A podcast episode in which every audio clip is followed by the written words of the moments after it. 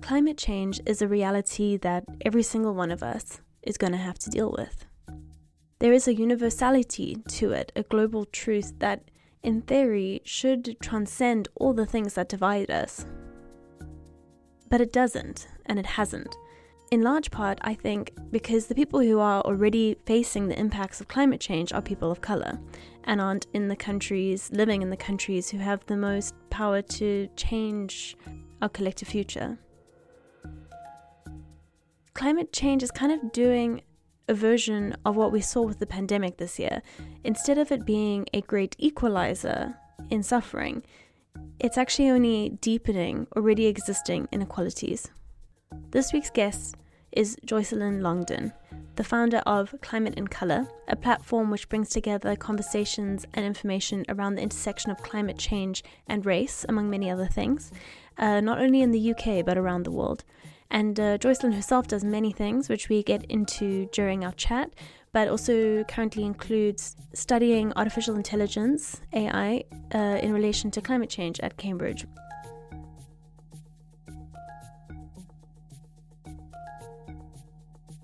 Welcome to Storyteller, a podcast about how and why we tell stories. I'm your host, Lisa Golden. Storytelling is at the heart of how we shape our lives and how we choose to live them. Climate change, I believe, will be the biggest story of our lifetime.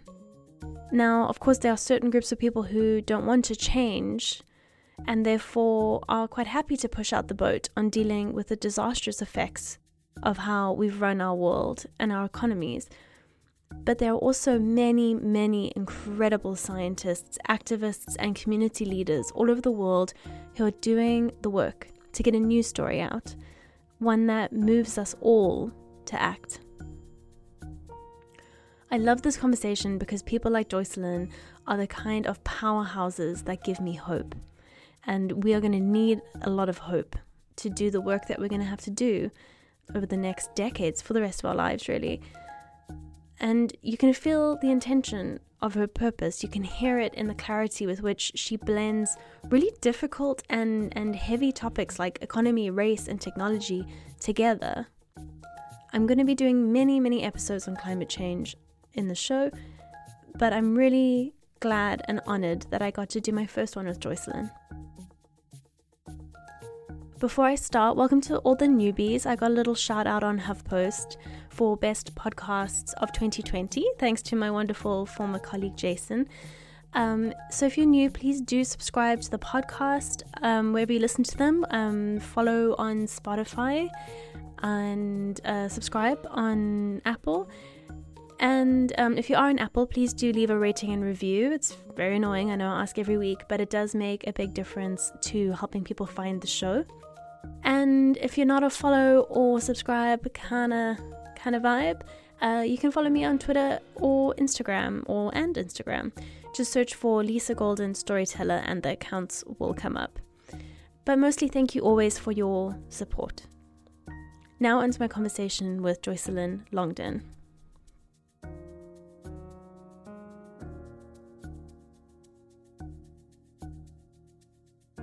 Jocelyn, thank you so much for coming on Storyteller today. So, I like to start the podcast by asking um, everyone if they consider themselves storytellers. Hmm. Yes, I mean, I would consider myself a storyteller, and I guess maybe to the surprise of many people, just because of the degree I do, I am really quite passionate about writing and about stories and about reading. That's been something that's ingrained in me since I was a child and has really been an escape for me. Mm. Um, and so, whether it's like even the way I journal is telling a story, it's like um, writing a book or writing some sort of novel about my own life. I'm writing a story just by doing things every day and at some point either i'm going to tell it back to someone or someone might tell it for me. Um, i feel like every day that i'm living is part of telling this story of my life i guess. Yeah I love that. I love that. It's beautiful. So, I mean, could you start us off? I was just thinking this um, this morning, like, what was your journey into your interest around climate change activism? Um, like, was there a particular moment or something that you saw that sort of struck you and got you on this path, or was it sort of gradual? It was really gradual, and I guess for me, it it's such a complex journey. Um, so growing up, I grew up in London, but the part of London I grew up in was quite leafy, and I did spend quite a lot of time outside. I also did a lot of sports, so I was, you know, cross country and things like that. So I, I did have quite a good connection with nature. Um, and really, I went on a holiday to Ireland with my parents and my sisters, and seeing nature there, I was just blown away. I just was like, this is one of the most beautiful places I've ever been to. Um, and so my whole like, even though it, it might not have been a consciousness about the climate per se, I really did have this connection to nature that was always underpinning what came later. So at 16, I went to my first environmental march in London. Um, and it wasn't a definitive moment just because of that background of loving nature it, it, it was kind of like a no-brainer to go but and you know i went vegan and and i learned more about the environment through like your food choices um, and that decision I took quite strongly at the time. My, my kind of uh, decisions now are a bit different, but those were the mm. few things in my teens that really got me engaged, I guess, with understanding about the environment. But at that point was probably when I started to actually move away from the climate movement. Experience in the movement was quite, I didn't feel like the messaging resonated with me. At the time, there was a huge focus on animals and saving the animals. And like, not that I don't care about saving the animals, but at the same time, I'm seeing like, you know, kids in London getting shot and um, black boys being killed disproportionately in uh, in in mental custody or police custody, and so for me, I felt like I wasn't represented in the issues that people were talking about, and that there were much more important issues that I needed to be involved with. You know, I'm growing up as a working class black person in the UK. There are a few issues that yeah. directly impact my life um, where the messaging around like green consumerism and save the animals just didn't resonate with me. And I felt like if this is what the environmental yeah. movement is, I guess it's just not for me. And I'm I funneled my yeah. um, sort of activism in more of the space of racial equality. And so I mm. spent, you know, three years at uni working a lot with black creators, people of color, really um, pushing on that front of racial equality, um, especially racial equality in, in the arts um, and in the creative industry. But then my reading and conversations with various people, lots of different friends, I went to lots of different reading groups. I started to realize that actually a lot of racial inequality stems from climate what the, the, climate crisis and climate inequality, the, the difference in how certain groups of people experience or are exposed to climate risks. And then I was like, oh, wait, this is my issue completely.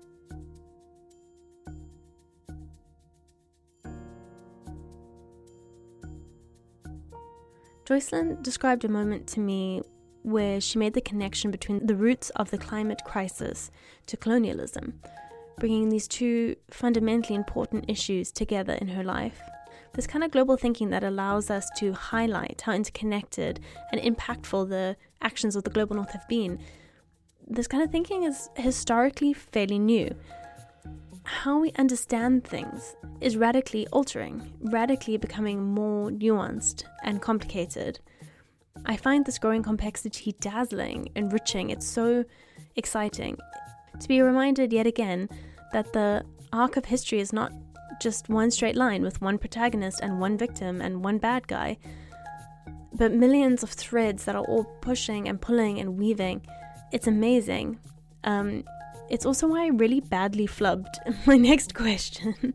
but thankfully, Jocelyn artfully expressed what I was struggling to put my finger on.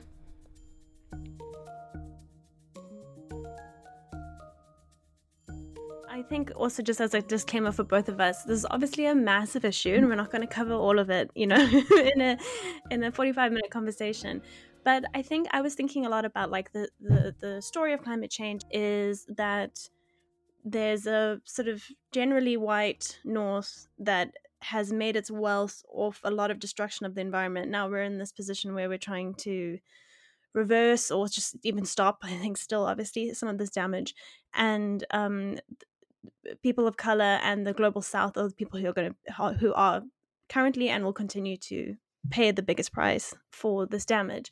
So um where do you think people can start with and just like where should they look for these intersections? Where should they see it? Like you sort of mentioned it like in cities where areas yeah. where there's bad air pollution and where where do you see the intersections? Like where where do the inter- where do you find the most interesting intersections of these two things?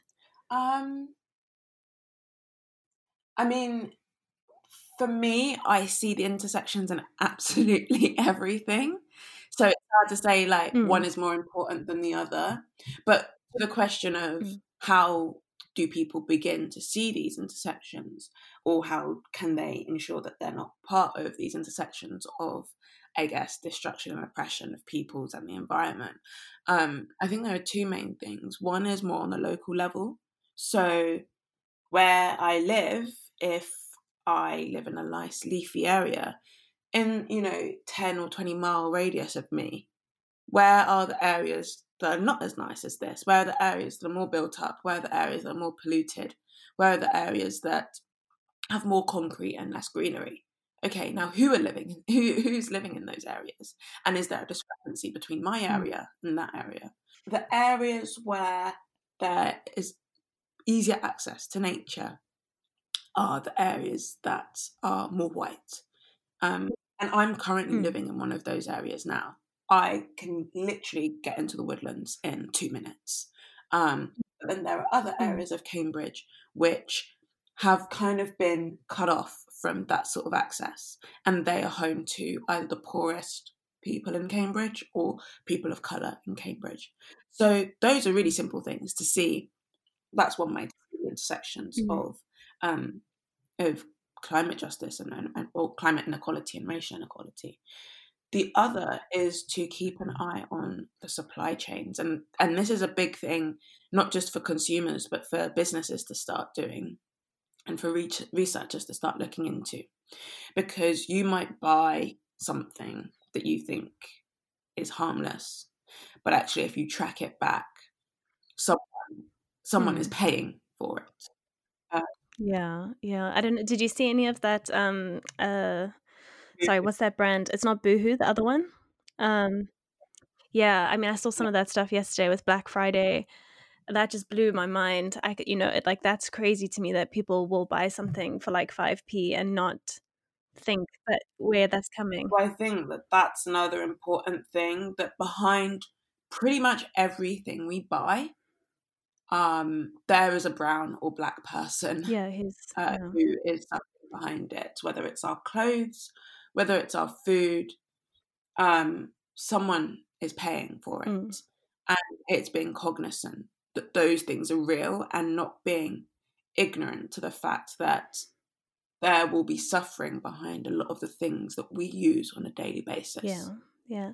And just that cognizance is important. Yeah. Even if not in a position to take any direct action. Mm. Being aware will mean that you're more conscious about the things that you purchase or the things that you put your money into. Mm. Mm. Yeah, like the whole voting with your money thing.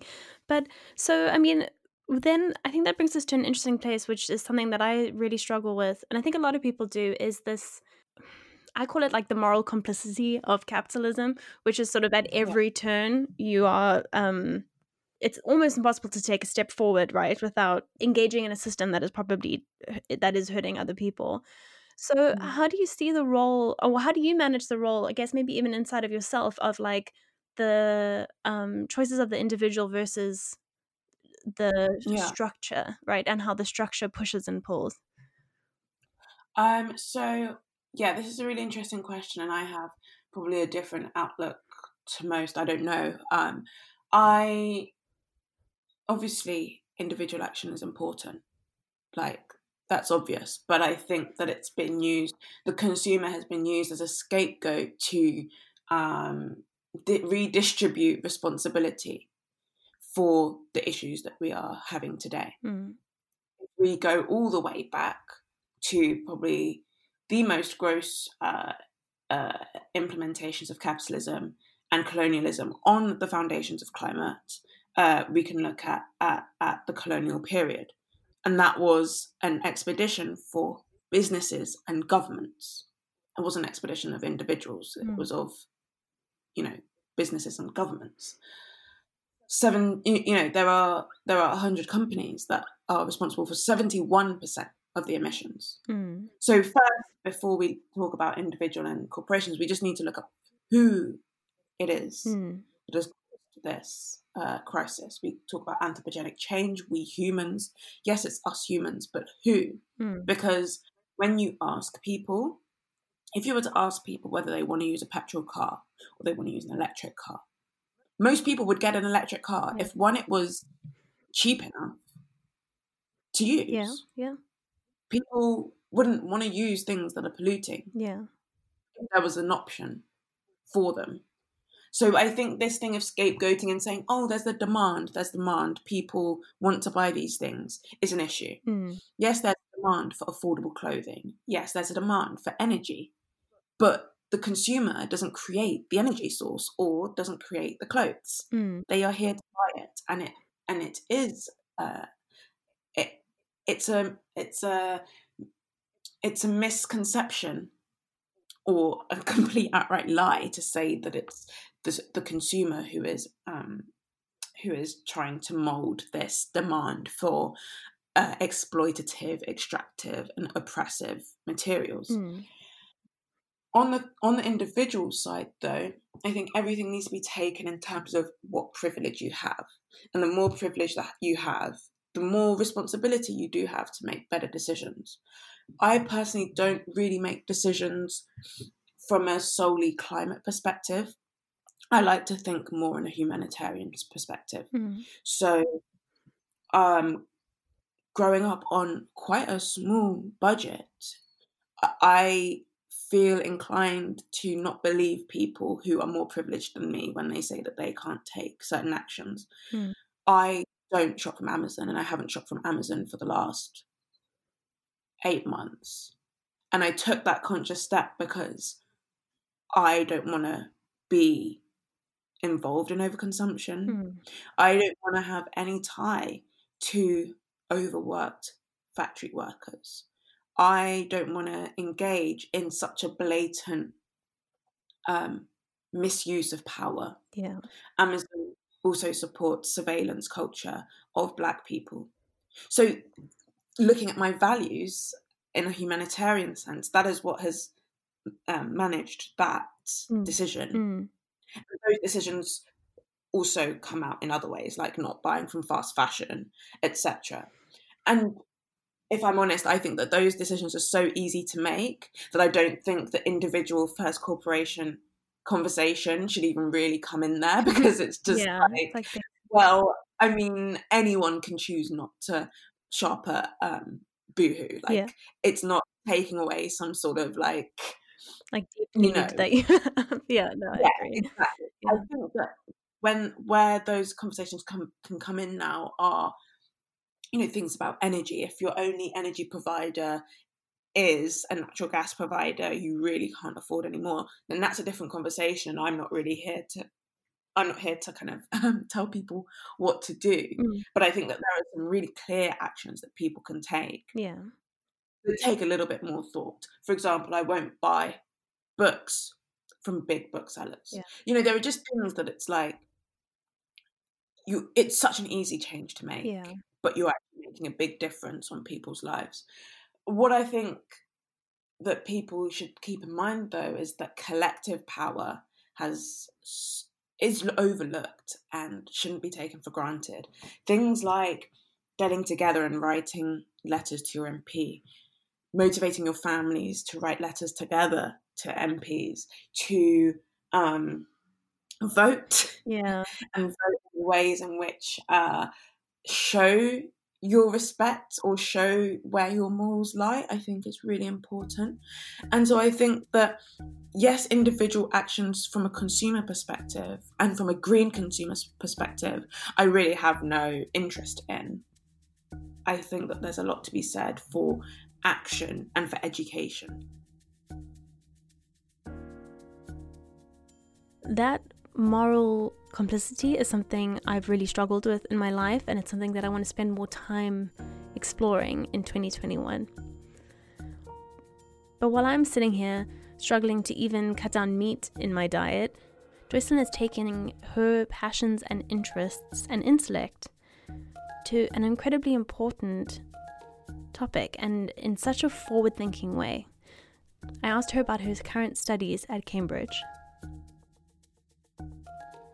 then, I mean, I'd love to chat a bit about what you're studying because I think it got me excited because I think quite often, and especially during the pandemic, when we've had to deal with so much, maybe for me, much more tech time than I'm comfortable with, and um, seeing how these things are, are built and if they are built predominantly by white men in Silicon Valley, how that out view of the world has just trickled into so many of our systems and so many of the tools that we use and and all this stuff. So could you just tell me a bit about um, your studies with AI um, and cl- climate change? Yeah, I have a really interesting relationship with AI and with technology. And I guess I'll just give some context about my character first, uh, so that what I say after makes sense. Um, I am a very kind of traditional romantic spiritual person. And I love tradition. I love learning about the history of my people and the history of other cultures. And I'm very spiritual, which isn't necessarily um, normal for a technologist or an AI technician. So I'm coming at this from a very different perspective than I guess most of the people who are undertaking this sort of research or this sort of work. And it is completely right that this space has been dominated by the minds of basically white men. Um, and white men who don't have the consideration for a world outside of technology. So most of the thinking in the AI space comes from a quite an arrogant position. And that arrogance comes from we don't need to know what underlies this phenomena.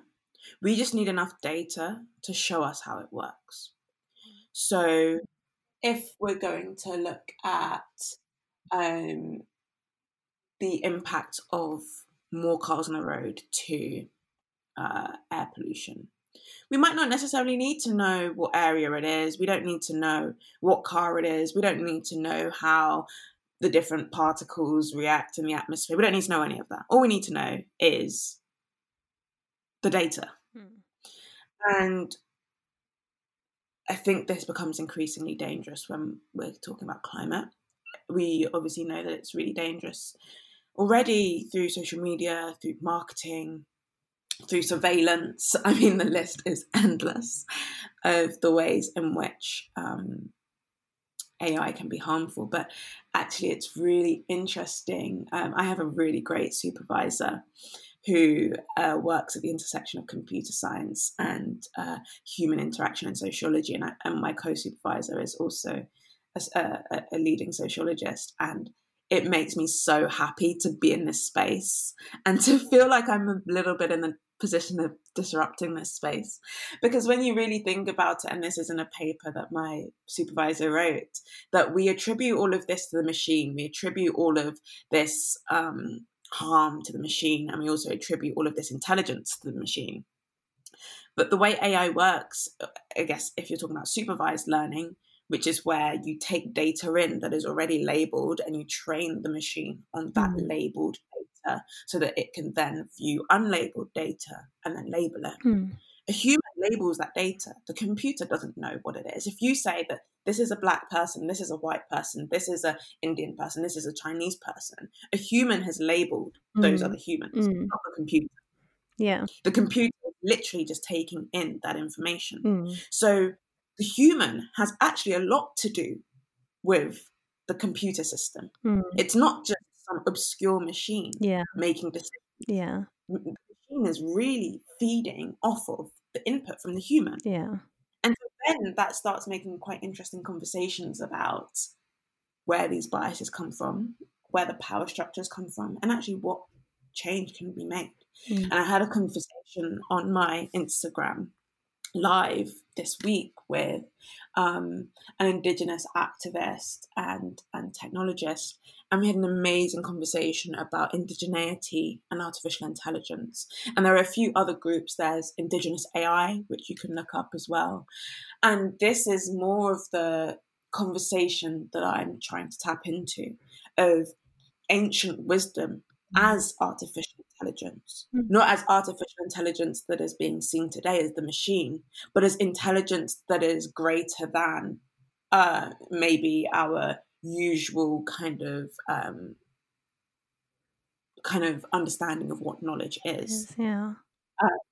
The understanding of kind of coupling with nature, humans' ability to couple with nature and transfer data Mm. in different ways. You can also look at a documentary by the Lucille Foundation. They spent time with 12 Indigenous leaders from around the world who came together at a UN building to download, and I'm inverted commas, download the information from the universe and from nature um, as a form of artificial intelligence. And so, if the human really is the center of artificial intelligence, then the question is which humans are allowed to program Yeah. Human knowledge systems are allowed to be embedded in these algorithms and how can that then be used for local and global good and actually joyce uh, who i was speaking to earlier in the week the indigenous um, activist was talking about global so how can we merge that global and local Yeah. knowledge and so this is really the realm that I'm coming at it in. It's not the realm that I'm being taught at. Of course, I have to be taught in a very traditional way. Mm. Whilst I'm being taught in a very traditional mathematical, computational way, my mind is also, I'm also kind of adding a little bit of work, going to sociology lectures and readings um, and understanding this other side so that in the end, hopefully next year when my PhD starts, the two can be merged together. Mm. And so I guess while whilst my colleagues are looking to work with big transnational corporations and using AI to protect capital and to protect businesses through uh, climate observations, I'm looking at how we can empower communities, how technology can become community owned, how solutions can become community owned through technology Mm. and through the merging of that capability and also indigenous knowledge. And indigenous, I just want to caveat here, is not just Native American. Mm. Uh, it's indigenous, anyone who's indigenous to place Yeah. around the world, and there are indigenous people to place all over the world. Yeah, I love that. That makes me so excited just to hear. Do you know uh, that? Yeah, that made like it's just because I think it, it is. It's, it's to use the tools that have are transforming our life for something that's not just um profit, profit, profit, profit, profit. You know? Extract. Yeah, and it's just so wonderful to think. Yeah, so that's really exciting. Um, It's exciting, but it's also daunting Yeah. because um, there are very there's a very specific type of mindset in the AI space. mm, yeah, um, and I'm doing something, I guess that's not I'm not supposed to be doing what I'm doing. Yeah. Um, and you know, when you're sitting in rooms where, in response to worries about the arrogance in AI, the response is that you can't be arrogant if you're right mm, then that's where you, you know that a lot of work needs to be done. Oh man, oh dear. Well,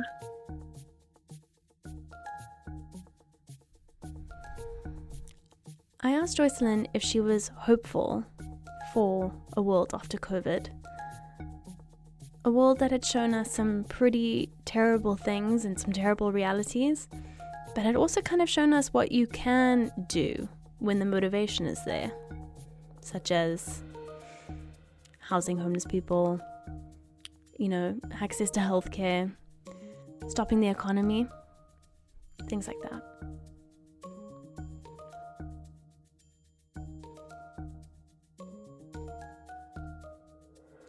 Think um, I had. Um, do you know? Actually, maybe do you know Lama Rod Owens at all? He's a he's a Tibetan um, he's a Tibetan Lama um, based in the US. Um, and I had him on the podcast last week, and he he's he's yeah he's such a fascinating character, and he was talking a lot about sort of um, we were talking sort of post U.S. election um, mm. activism and whether you can use rage to fuel activism. Um, but he also just made you know I think we were talking about how we are in such a disruptive time, and um, out of every disruption there is rebuilding and as much as mm-hmm. it won't be perfect because we're still very it's still very much unequal there's a chance at this point in history more than there's ever been before for for for different people to take up those mantles of how things are built and how things are um, going to develop after this disruption. Um, and I know, I mean, I don't want to be uh, naive about it. It'll still probably majority because I mean, obviously, in the in the wake of a destruction, there's certain people who have still got their power and have got their resources but I'm trying to like the hopeful side of me is like there's there's a more of a chance than ever before in history to actually build something that works rather than um destructs totally i think i think it's interesting because i've been in a lot of being behind the scenes in the climate research space opens you up to things you never thought mm. you could see. Mm. And the people in power in this space are not making those type of decisions. Mm. So of course I am optimistic because I have to be. Yeah. yeah. And I am motivated by rage. That's the only reason I'm here. you know, I don't have any career insights for this. I, I, I, I really and truly, I'm, I'm not here for a job. I'm not doing this study for some future position. I'm doing this study because I care about it and I don't know what other action I can take. So this is the action I'm going to take. Mm. But I think that that a lot of this rebuilding will actually come from disconnecting and disconnecting from those structures. Mm. So if we look at the fact that Nigeria, 90% of its software is imported from the US, there needs to be a disconnection. There needs to be a disconnection and before that rebuilding, because otherwise we won't have the um, the scale that's needed and necessary for that change to be made. I'm not really of the opinion that the people who are in the positions of power now are the ones who can facilitate that change. Yeah. Because they don't have that understanding. Mm. And the change that they will make will never be for the community. Only the community can make the decisions around that change. Mm. And so it's about engaging that community, motivating that community, and moving that community to disconnect and disengage with systems of oppression that they are in or under or contribute to. Yeah. In order for that amazing change to be made. Yeah. And I think that we need examples. There aren't examples hmm. in this field specifically. Obviously, there are examples in other fields, but there aren't enough examples in this field. And so those need to be built up in order for people to go, actually, I don't have to get a job at Google. I can do this instead. Yeah. Because the, the issue is that if Google goes and puts an AI headquarters in Ghana, which is where my parents are from, that then attracts not only the best technologists in Ghana, but the best technologists in Nigeria, the best technologists in Ethiopia and Sudan and Kenya, wherever, because that's it's going to draw them in. It's like mm. a hmm. drain on the country. Yeah. So if they're all in Google, then where are the amazing technologists for the community led yeah.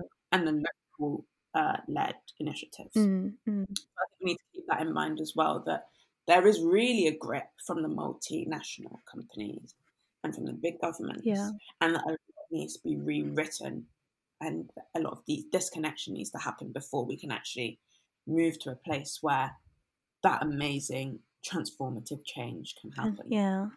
It's so interesting that you say that because I'm I'm from South Africa and that's also like if I think back now on how consulting firms specifically that always makes me think just like people who had so much promise and i th- you know whatever people make the decisions as they need to but i mean the fact that they would come to like schools and universities and like target the best and the brightest to come and do that kind of work and i mean mckinsey just recently got into huge trouble in south africa for corruption and stuff so i'm just you know and i just think yeah if if that wasn't the paradigm of success eh, they wouldn't have sucked so many resources away from like other places where it could have been used um, yeah, and the issue is not with the people themselves. I mean, it you you you, especially coming from a working class background, mm.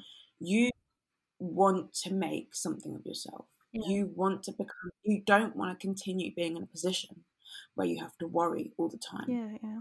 I don't want to see my loved ones working four jobs. Mm. Of course, I don't. Yeah.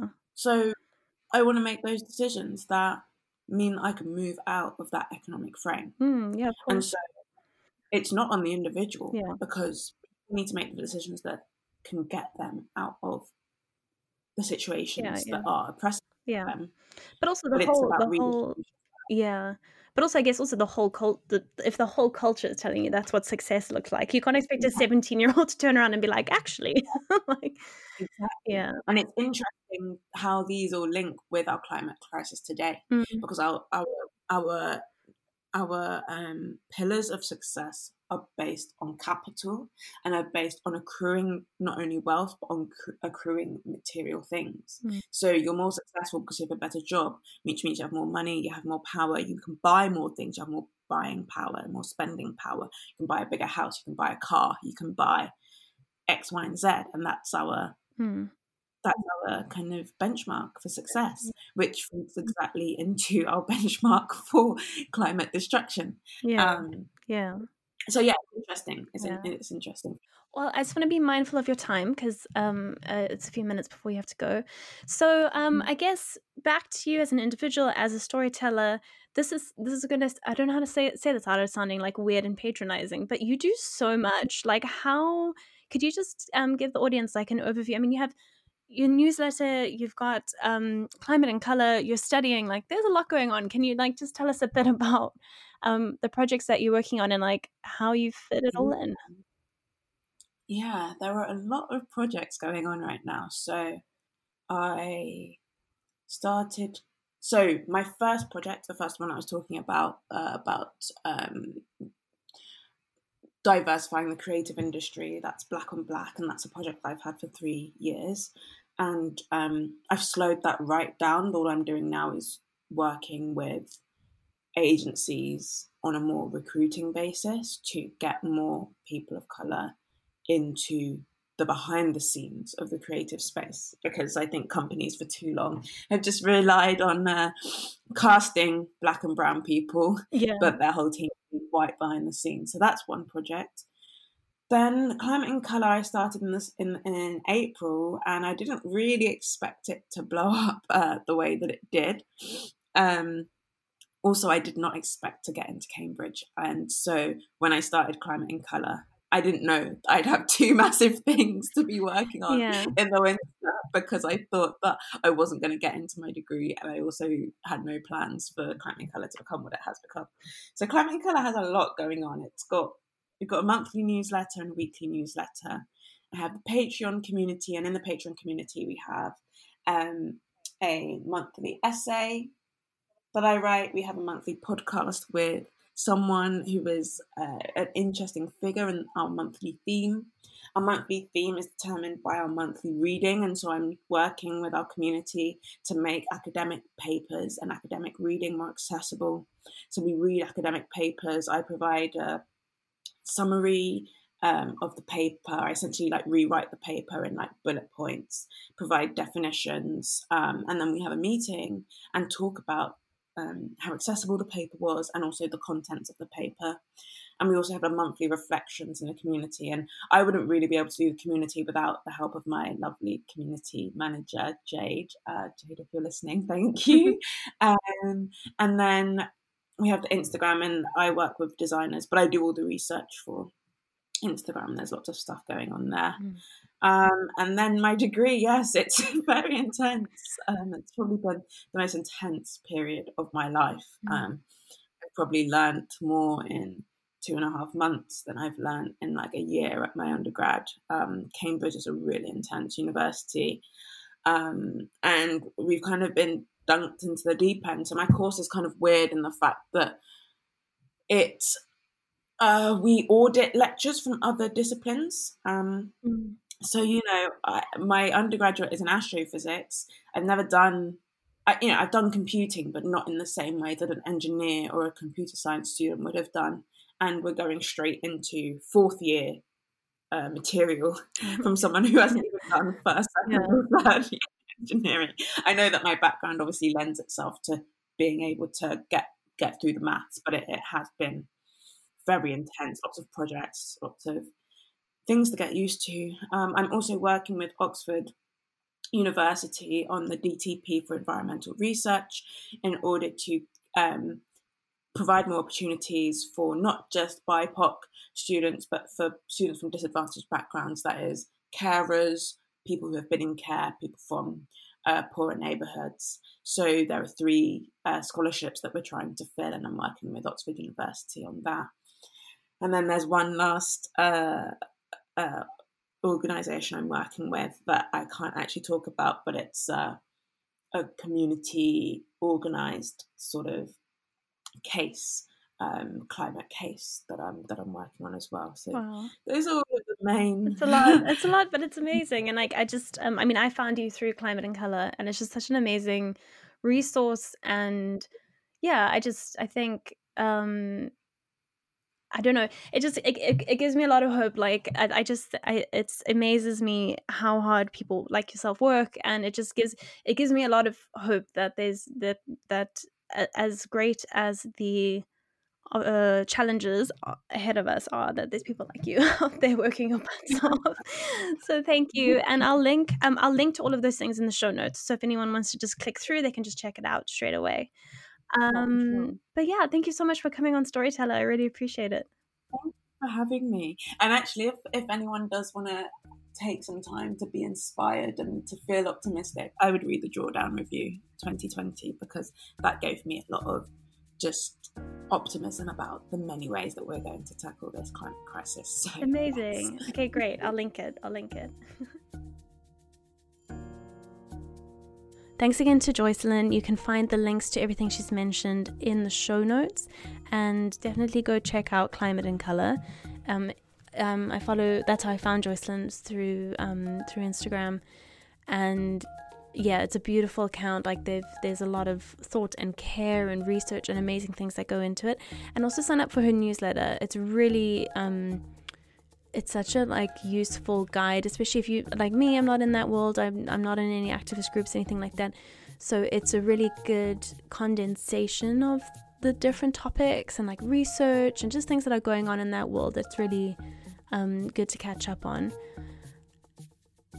thank you to everyone who shared their stories with me after last week's episode on grief it was a really vulnerable show but one with a lot of heart so it meant a lot to me that people were moved by the conversation and found some solace in it. So again, please do message me your thoughts and your feedback.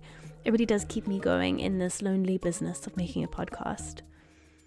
As usual, please email me any thoughts or questions you have at um, storytellerpod at gmail.com and on social media, just search Storyteller Podcast and my name, Lisa Golden, uh, G O L D E N, to find me on Instagram and Twitter. Next week is the last episode of the season. I don't even have an interview. I'm just it's just going to be me and I'm going to give you a little wrap on the year and what the plans are for for next year and season 2 which will be coming to you in January. So until next time,